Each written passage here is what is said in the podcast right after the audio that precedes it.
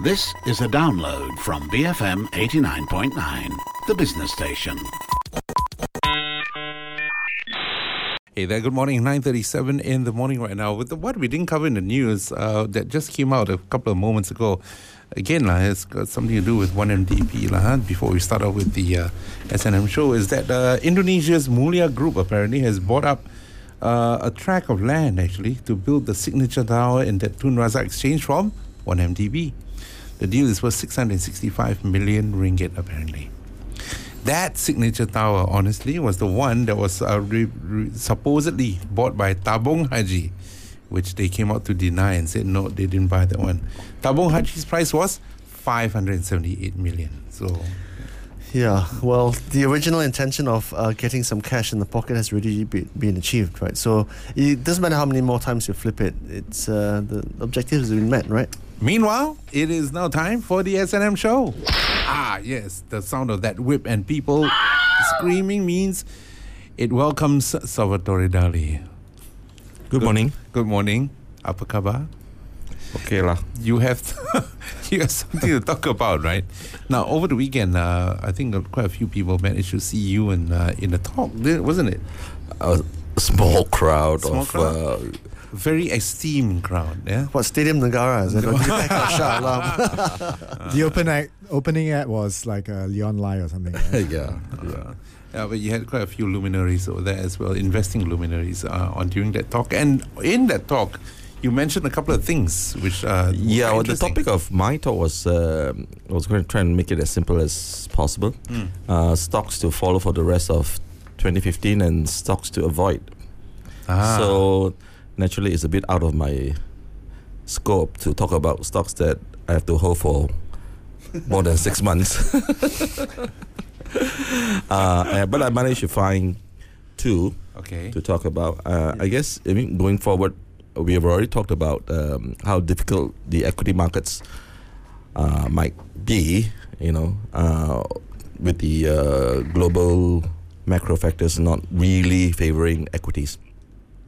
So basically, I'm looking at smaller companies uh, with uh, strong visibility in their earnings. That is not going to be rocked by you know volatility with respect to say you know our currency or much of what is happening globally. So the first one, these are not recommendations per se, just ideas for you to do a bit more research. More research, yes. Uh, the first stock uh, that I highlighted that people can consider putting into portfolio is uh, Signature International. Or the people who do kitchens, is that right? That's right, customized kitchens. Ah. Now their profit trend has been on the up and up, uh, regardless of what the price of oil had been. Okay, if you look at their last five quarters, the progression of profit after tax was back in the fourth quarter 2013 was 2.9 million. Mm. First quarter of 2014 was 4.1. Second quarter of 2014 was a huge jump, 8.7. And then it tapered off slightly in the third quarter of 2014, 6.6. But more than regained in the last quarter of 2014 to 12 million. Um, as you can see, the the trend is there. Um, what is interesting to note is that for this stock, um, it it is basically shielded from from the global macro factors in a, in a strong way. It is a strong proxy and a, and a delayed reaction of the property cycle. As you know, the you know if you sell the property, if a property developer sells the property, the kitchen only starts coming in towards the end of the bill. Okay. So there's a three-year lag, technically speaking. So what you're seeing now, the the last year's uh, results are actually a reflection of uh, probably 2010 and 2011 property sales, which was very robust.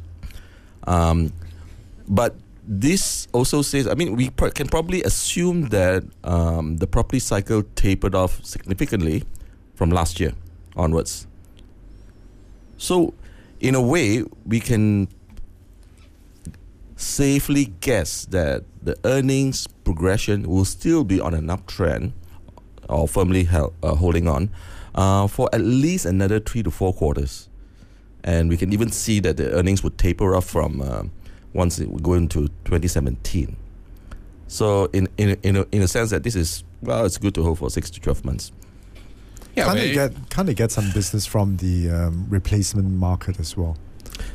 Yes, but the bulk of it is new new new, New properties. builds. Yes, new and do they do they actually um, deal with the developers or is it directly with the house owners?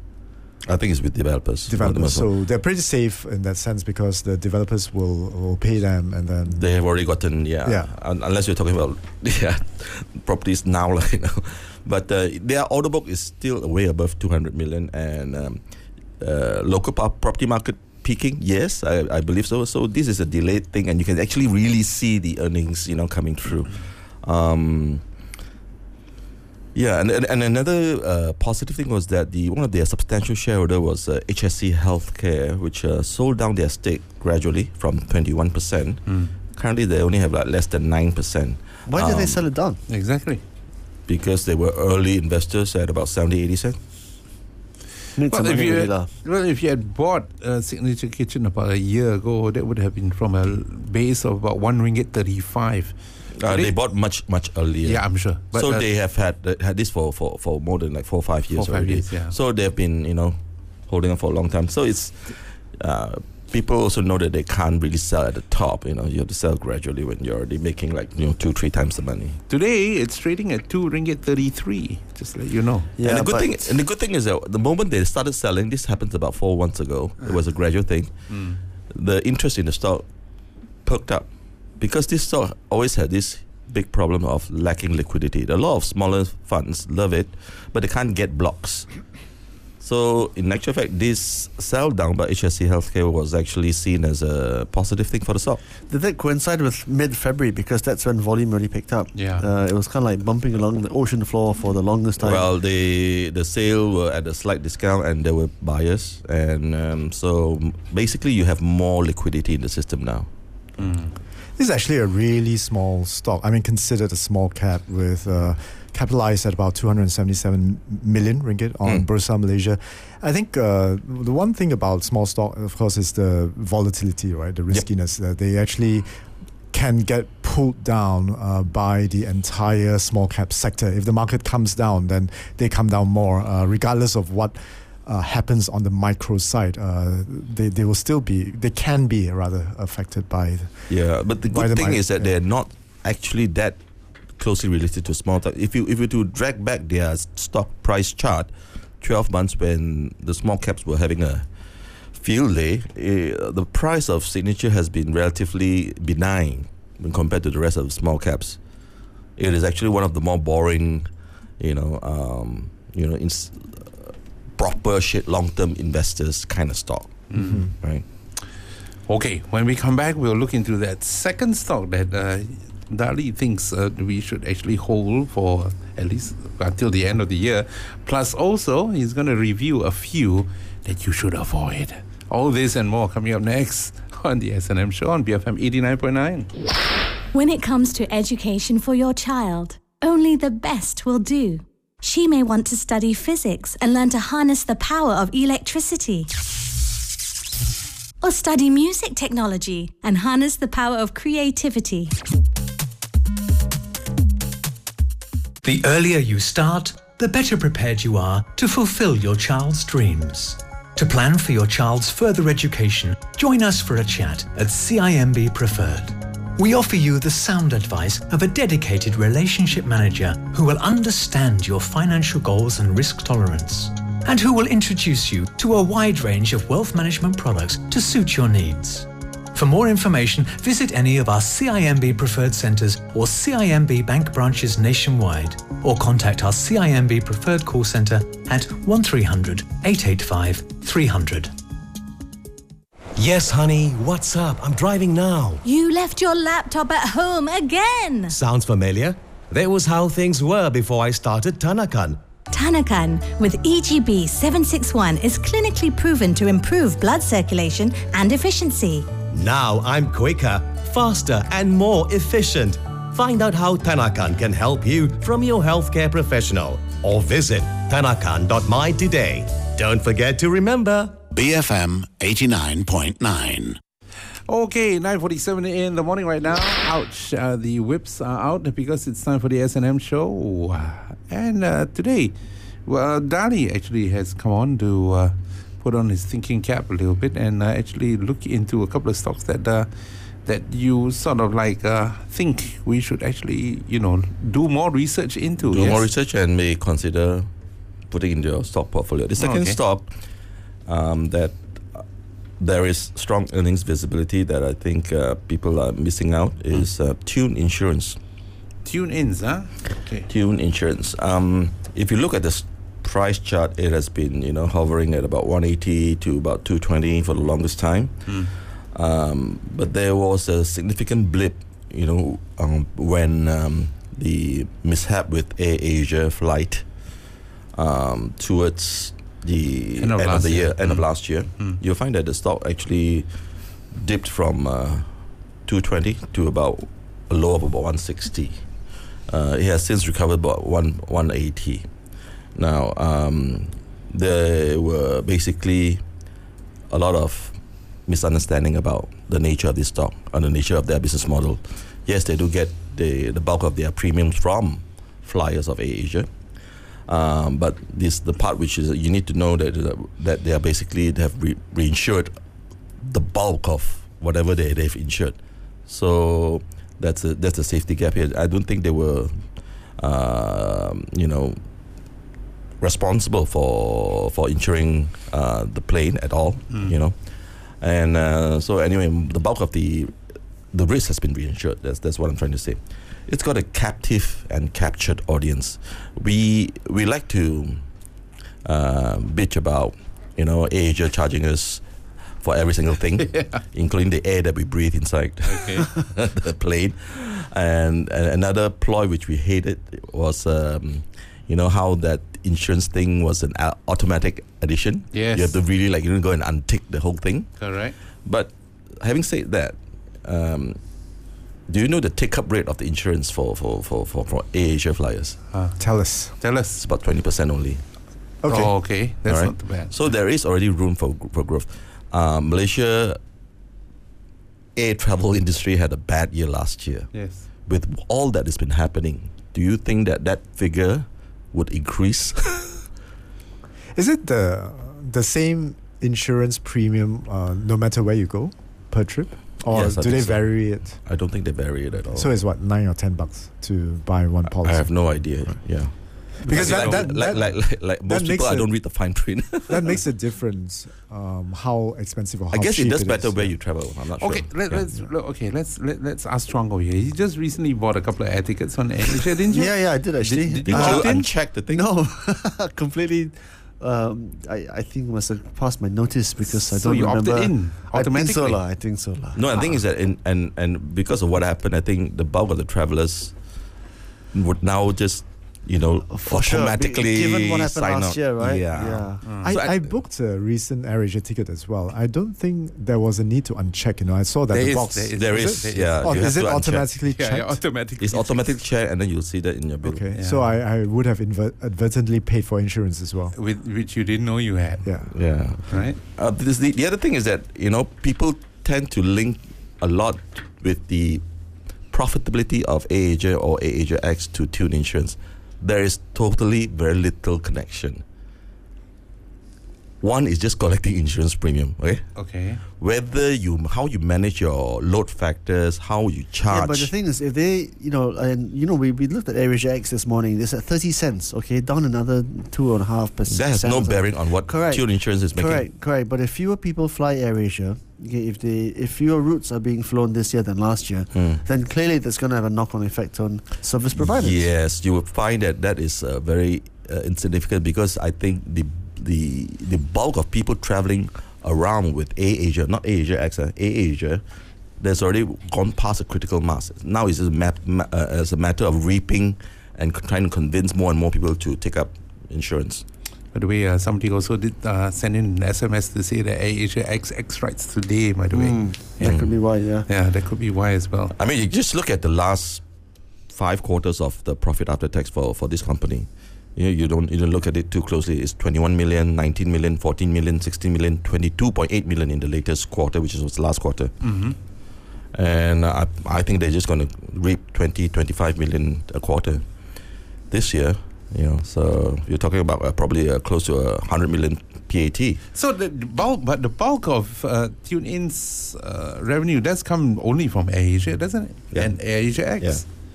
Aren't they? Aren't they going to go into? I think when I spoke to Peter Miller the last time, I th- Right. Mm. uh, no, not Peter Miller, it's Peter Miller, the former C- CEO. They were trying to do deals out of AirAsia. And there is no, I don't think there's a lock in, so they can do deals with other They can, they yeah, can, they can. yeah. And so i- if you think about it, they could actually like you know offer a, a, because they are they already have the competitive advantage Uh-huh. and, and, and, and, and scale. They could offer to the smaller budget airlines. Yeah, they could. The thing is, um, I look. I'm looking at some of the numbers now. As of last year, December, their earnings are still at 18 times. Uh, their price of earnings is still 18 times. It's not Mhm. cheap, right? That's because there is a very solid business model with Yeah. good growth. Yeah. Yeah. So So that's So good things don't come cheap. and cheap things don't come good. Words of Warren, wisdom Warren Buffett would disagree. This is from Warren Bucket. okay. but he does like insurance companies, though. So He loves insurance. That's Yeah. that's how he made his money. yeah. Yeah, that's true. Interesting stuff there.